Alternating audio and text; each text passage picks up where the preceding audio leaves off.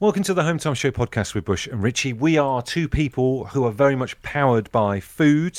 Uh, and we, we both get a little burst of energy. We kick on a little bit if we know that we're having a good tea in the evening when we get back home or whatever uh, for your evening meal. And we don't mean what we're about to say now in, to anyone to take offence about this at all. And we're you know we're lucky to have what we have in life. But Yeah. is it fair to say, Richie, that both you and I have less than exciting dinners on on the horizon for us this evening? Well, I talk about mine for starters. Then nobody in a million years would say that jacket potatoes is exciting, particularly when it's a supermarket bought one and you're not even doing it proper. What is it like pre-done jacket? Like you just stick it in the oven type thing? Mate, I'm even as I think about it, it's it's appalling. It is a pre-done jacket potato. We've got no kitchen at the moment. Wow, so you just like microwaving stuff left, right, and centre? It's just hor- horrendous. My my three-year-old son had Dairylea Lunchables for lunch, and we weren't even out of the house. Wow, it's like camping, but indoors, isn't it? It's Yeah. unbelievable. Well, I'm having uh, frozen veggie burgers and some potatoes, so we'll uh, we see how we get on in the gulag, and we'll r- report back tomorrow.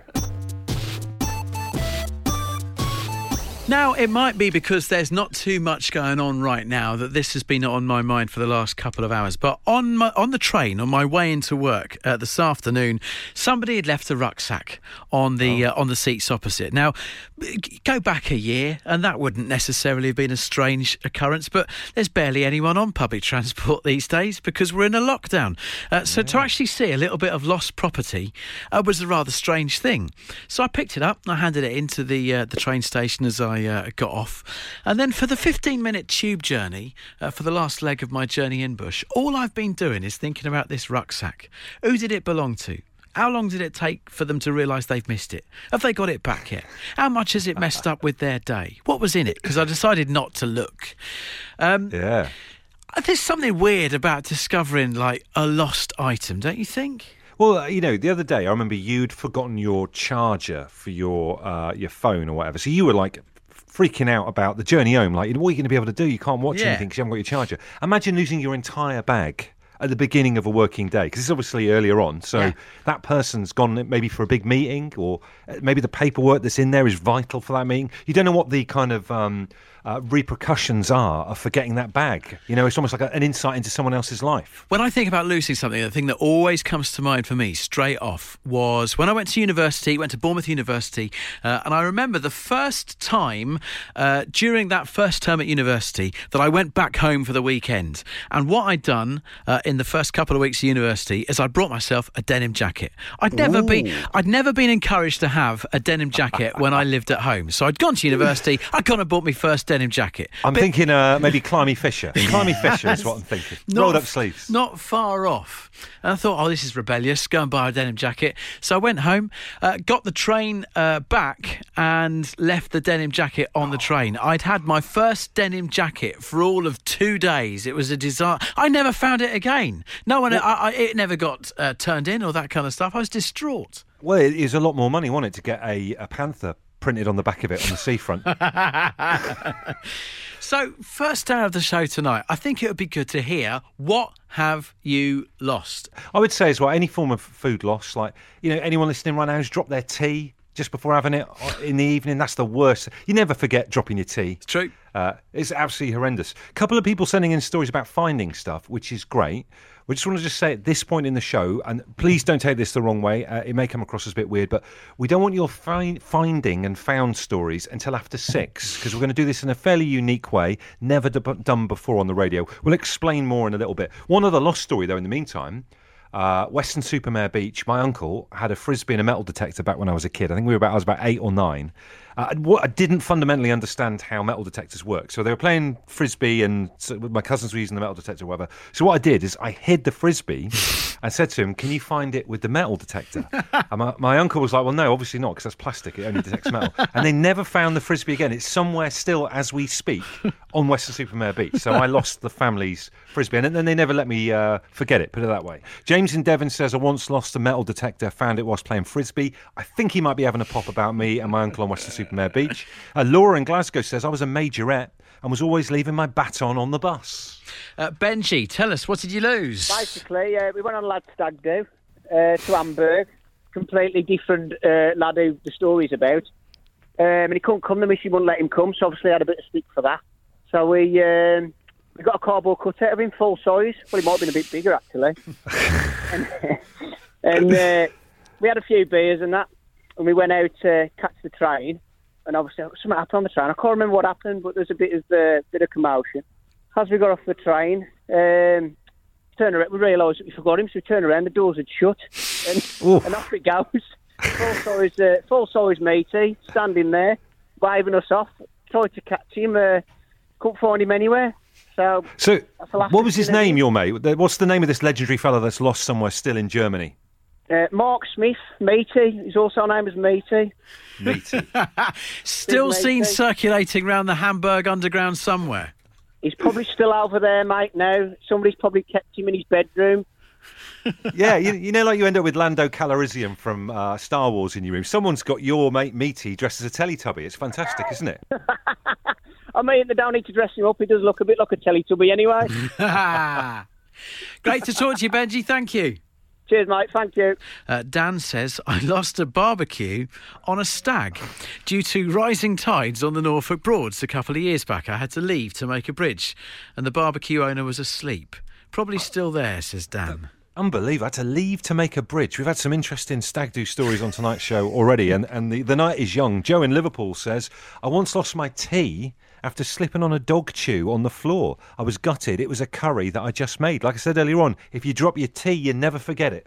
Uh, Tom, what did you lose? Yeah, so I was um, going to get an ice cream before we jumped off the train, and unfortunately, I dropped mine within about two seconds of having it, and then it um, basically, well, the Marks Photo Jordan was literally just outside the train station, and I had the pleasure of walking past it every single day for about the next four weeks, where the Mark took that long to disappear. Wow. So you had like a, a Shroud of Turin style mark where you dropped your ice cream outside the train station. So you literally were kind of had the, the, the salt rubbed in the wounds on a daily basis walking to work to get the train. Pretty much, yeah.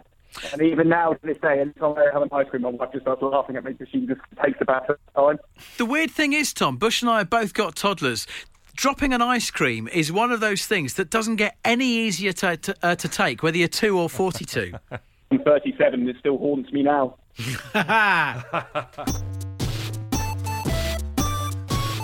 The theme of tonight's show is lost and found. First hour, we were after your stories about losing stuff and lost stories, etc. This hour of the show, we were talking about found. If you found something amazing, get in touch with us this evening. Want to hear about it, but we don't want to hear about any lost stuff because we did that in the last hour. Uh, Sarah, what happened to you then? Tell us. I had a wallet with eighty pounds in it, and I left it in the phone box.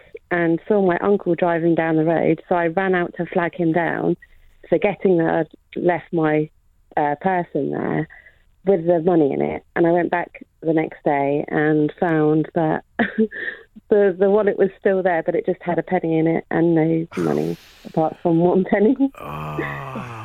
Now, was uh, where, where is this? What area was this in? It was in Norris Green in Liverpool. Right, so my, my family are from Norris Green, from Hasfield Road in Norris Green. That's where my nan lives. Yeah. Uh, and I remember us waking up one morning when we were visiting them, and someone had nicked the entire playground, all of the swings and the uh, the roundabout, and everything had gone. Me and my brother walked down there, and it was like a wasteland. It had all been nicked. so, but at least your wallet was found. Y- Your, purse was there in the end. That's it. Well, everything, everything was still there. Um, you know, cards, everything else, but there was just like one pence left in the zip compartment, and I think they did that on purpose. Sarah, this is going to be no consolation to you, but as Bush and I move from lost stories into found stories, you were kind of the perfect bridging person to speak to because you've lost 80 quid, but you did find your wallet again. Maybe, yeah, yeah. Amazing. Thanks for sharing the story, Sarah. No worries. Judith says, first bin collection after Christmas. My hubby found a £20 note in an envelope, which had been dumped in our recycling bin, in a bag of rubbish, which wasn't ours. Lucky him. Uh, Rich Stacey's tweeted a photo of a pair of ladies' underwear. Uh, Right. in, a, in, in in what appears to be a hedgerow. He says, "Guys, part of my job involves taking measurements of roads. This morning, 'cause this is breaking news, I was on a site at the New Forest measuring a section of the A337 near Brockenhurst. Someone has obviously lost something important. Uh, needless to say, although I found them, they are still there on the grassy verge. He won't take them home." Georgina says, I found a plastic bag full of money left at a petrol pump when I was about 10. My grandmother kept it all and gave me just a fiver. Like Fagin. Uh, James, tell us, what did you find? I was at um, college quite a few years ago now, um, and I was on the way home after having a few beers after college, and um, cycling home down a hill. There was a roundabout at the bottom. Got knocked off by a car. He knocked me off my bike, but then, so I was was on, on unconscious, but I was luckily uh, passing ambulance. You know, the the transporter ambulance buses. Yep. They happened to pick me up, and they were going to the hospital that way anyway. So they picked me up. Wow. So So did you did you land it, did you land in the middle of the roundabout, a little bit like face down in a Birmingham in Bloom flower arrangement or something like that? It was nearly, not quite as spectacular. Do you know what? In all the possibilities that we could have had for this particular topic, uh, I'd never actually realised that the person calling could be the thing that was found. You were found. I was found and taken to hospital, so saved as well. Found and saved. Found and saved. That's tomorrow's show. Absolutely sorted. Cheers, James. All the best. All right. Okay, thank you. We have time for one more call. Fiona, what did you find? I found a wallet in the subway near where I live, and it had quite a bit of money in it. And I thought, ooh, and a ticket to a good rave that was going on. but obviously, I took it to the police station, and I. I thought, oh, you know, I've found this wallet, and they said okay, and and it was nothing about it. And then four days later, I got a box of chocolates to my house for handing Oh. it in. That's so nice because you, you know you hear we've had some lovely stories on tonight where people have found something with money in it and given it back and everything. Yeah, you always wonder whether anyone gets any kind of like good karma comeback from that. But you got a box of chocolates, which is great. Yeah, I did. I got a box of Milk Tray, which was very nice. Um, a quick question: uh, the chocolates are they from the police or from the person whose wallet it was? No, they, they were from the person who he came to the door. The Ah. actual person whose wallet it was Okay. came to the door and thanked me. so he must have picked them up from a 24 hour handing it garage on the way back from the rave.